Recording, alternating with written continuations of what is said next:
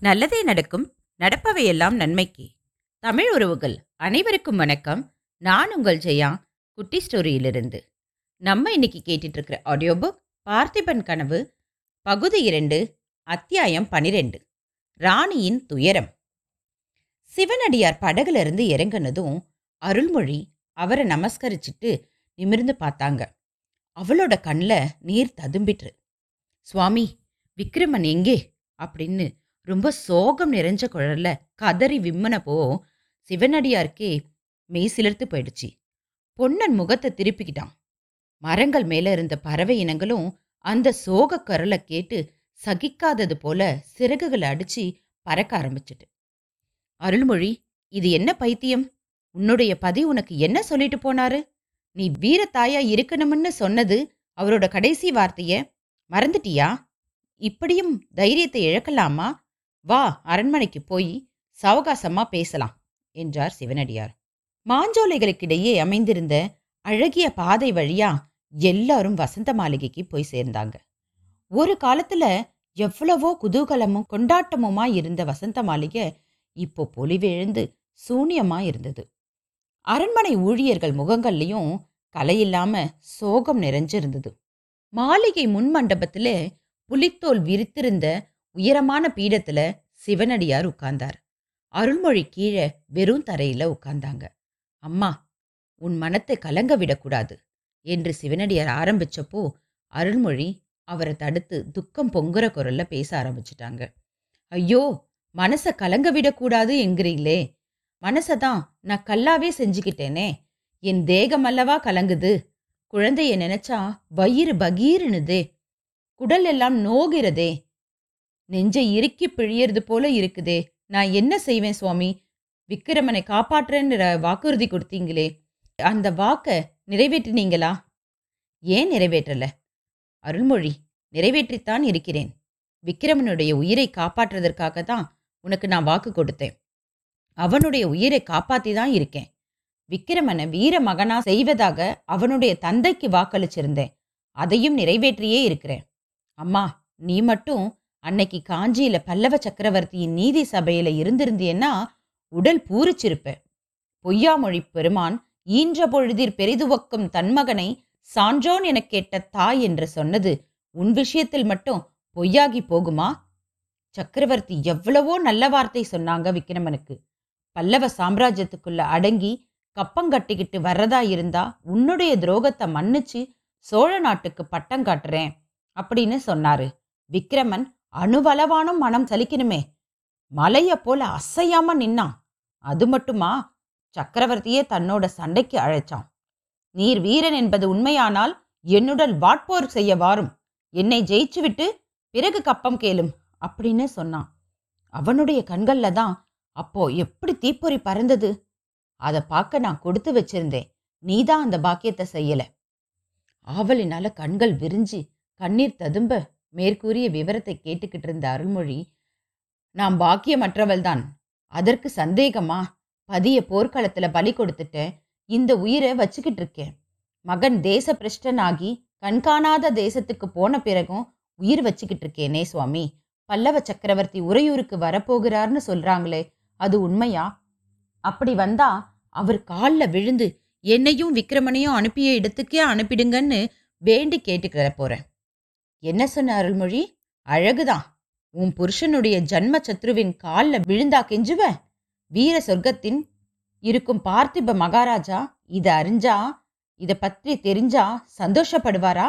யோசிச்சு பார். ஆமாம் அவர் சந்தோஷப்பட மாட்டார். நானும் அவருடைய சத்ரு கிட்ட பிச்சை கேட்க போக மாட்டேன். ஏதோ ஆத்திரப்பட்டு சொல்லிட்டேன். ஆஹா அவர்தான் என்னவெல்லாம் ஆகாச கோட்டை கட்டினாரு? கன்னியாகுமரியிலிருந்து இமய பர்வதம் வரைக்கும் புலிக்கொடி பறக்க வேணும்னு ஆசைப்பட்டாரே. அவருடைய பிள்ளைக்கு இந்த பெரிய தேசத்துல இருக்கவும் இடமில்லாம போயிடுச்சே. பார்த்திப மகாராஜா வேறொரு மணக்கோட்டையும் கட்டவில்லையாமா சோழ ராஜ்யம் கடல்களுக்கு அப்பாலுள்ள தேசங்களிலும் பரவ வேணும்னு அவர் ஆசைப்படலையா? ரகசிய சித்திர மண்டபத்துல அவர் எழுதியிருக்கும் சித்திரங்களை கொஞ்சம் ஞாபகப்படுத்திக்கொள். ஐயோ அவருடைய ஆசை இம்மாதிரியா நிறைவேறணும்?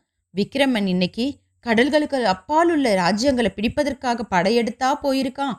எந்த காட்டுமிராண்டி தீவில் கொண்டு போய் அவனை விட்டு இருக்காங்களோ காட்டிலும் மலையிலும் எப்படி அலைஞ்சு கஷ்டப்படுறானோ? ஏன் என்னை ஏமாற்ற பார்க்குறீங்க சுவாமி? உன்னை நான் ஒரு நாளும் ஏமாத்த மாட்டேன் அம்மா. உன்னை ஏமாற்றி எனக்கு என்ன காரியமாகணும்?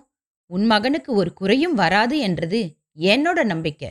விக்ரமனுக்கு முன்னால யாரும் தேச பிரஷ்டராகி காட்டுக்கு போனதில்லையா? ராமர் போகலையா? பஞ்ச பாண்டவர்கள் போகவில்லையா? விக்கிரமன் கடல்களுக்கு அப்பாலுள்ள நாடுகளில் அனுபவிக்கும் கஷ்டங்கள் எல்லாம் அவனுடைய வீர பராக்கிரமங்களை இன்னும் அதிகமாக வளர்க்கும். திரும்பி தாய்நாட்டுக்கு அவன் வரும்போது ஐயோ! அவன் வரவேண்டாம் சுவாமி வரவேண்டாம். தாய்நாட்டில் காலடி வைத்தால் சிரசாக்கினை என்றுதான் சக்கரவர்த்தி விதித்திருக்கிறாரே. எங்கேயாவது கண்காணாத தேசத்திலாவது அவன் உயிரோடு இருந்துட்டு போகட்டும். அதுவே போதும் என்றாள் அருள்மொழி. ஆனா அப்படி அவன் வராமல் இருக்க முடியாது அருள்மொழி. என்னைக்காவது ஒரு நாள் அவன் வந்துதான் தீருவான்.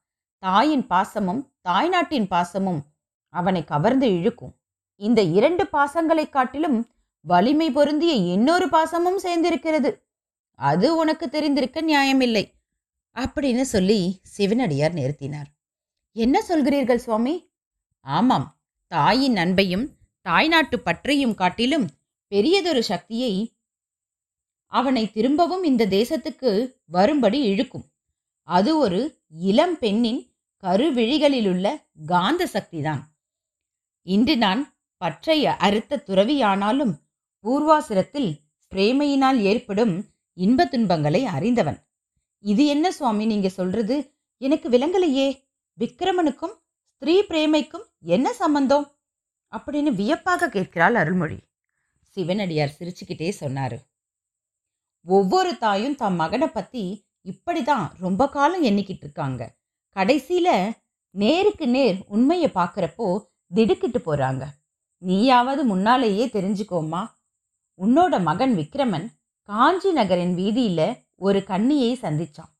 அவனை குறுக்கும் நெடுக்குமா சங்கிலியால பிணிச்சு குதிரை மேலே கட்டிக்கிட்டு போன போதுதான் அந்த சந்திப்பு ஏற்பட்டது.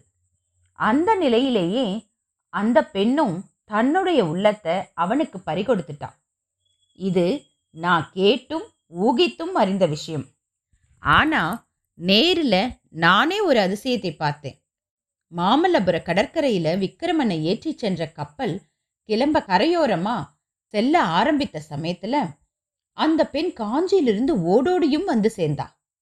மறுபடியும் அவர்களுடைய கண்கள் சந்தித்தன. உள்ளங்கள் பேசிக்கொண்டன காதலும் கனிவும் ததும்பி அந்த பெண்ணின் விசால நயனங்களை விக்ரமனால் ஒரு நாளும் மறக்க முடியாது. இரவிலும் பகலும் விழித்திருக்கும் நிலையிலும் தூக்கத்திலும் கனவிலும் அந்த பெண்ணோட மதிவதனம் அவன் முன்னால் தோன்றிக்கிட்டு தான் இருக்கும். எங்கே இருந்து எந்த தொழில் செய்தாலும் எப்படிப்பட்ட இன்பத் துன்பங்களை அனுபவிச்சாலும் விக்ரமன் அந்த பெண்ணை மறக்க மாட்டான். என்னைக்காவது ஒரு நாள் அவனை பார்க்கிற ஆசையோட அவன் தாய்நாட்டுக்கு திரும்பி வந்தே தீர்வான். இத்தனை நேரமும் திகைச்சு உட்கார்ந்து கொண்டிருந்த அருள்மொழி ஐயோ எனக்கு மிஞ்சியிருக்கும் செல்வமெல்லாம் என் பிள்ளையின் அன்பு ஒண்ணுதான். அதுக்கும் ஆபத்து வந்துவிட்டதா அந்த பெண் யார் சுவாமி?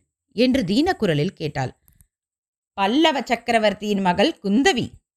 ஆஹா என் பதியினுடைய பரம சத்ருவின் மகளா சுவாமி என்னமோ செய்கிறதே தலையை சுற்றுகிறதே என்றாள் அருள்மொழி. அடுத்த கணம் தரையில் மூர்ச்சித்து விழுந்தாள். இத்துடன் இந்த அத்தியாயம் நிறைவடைகிறது. அடுத்த அத்தியாயத்தில் காதல் வளர்கிறதா பார்ப்போமா? நன்றி.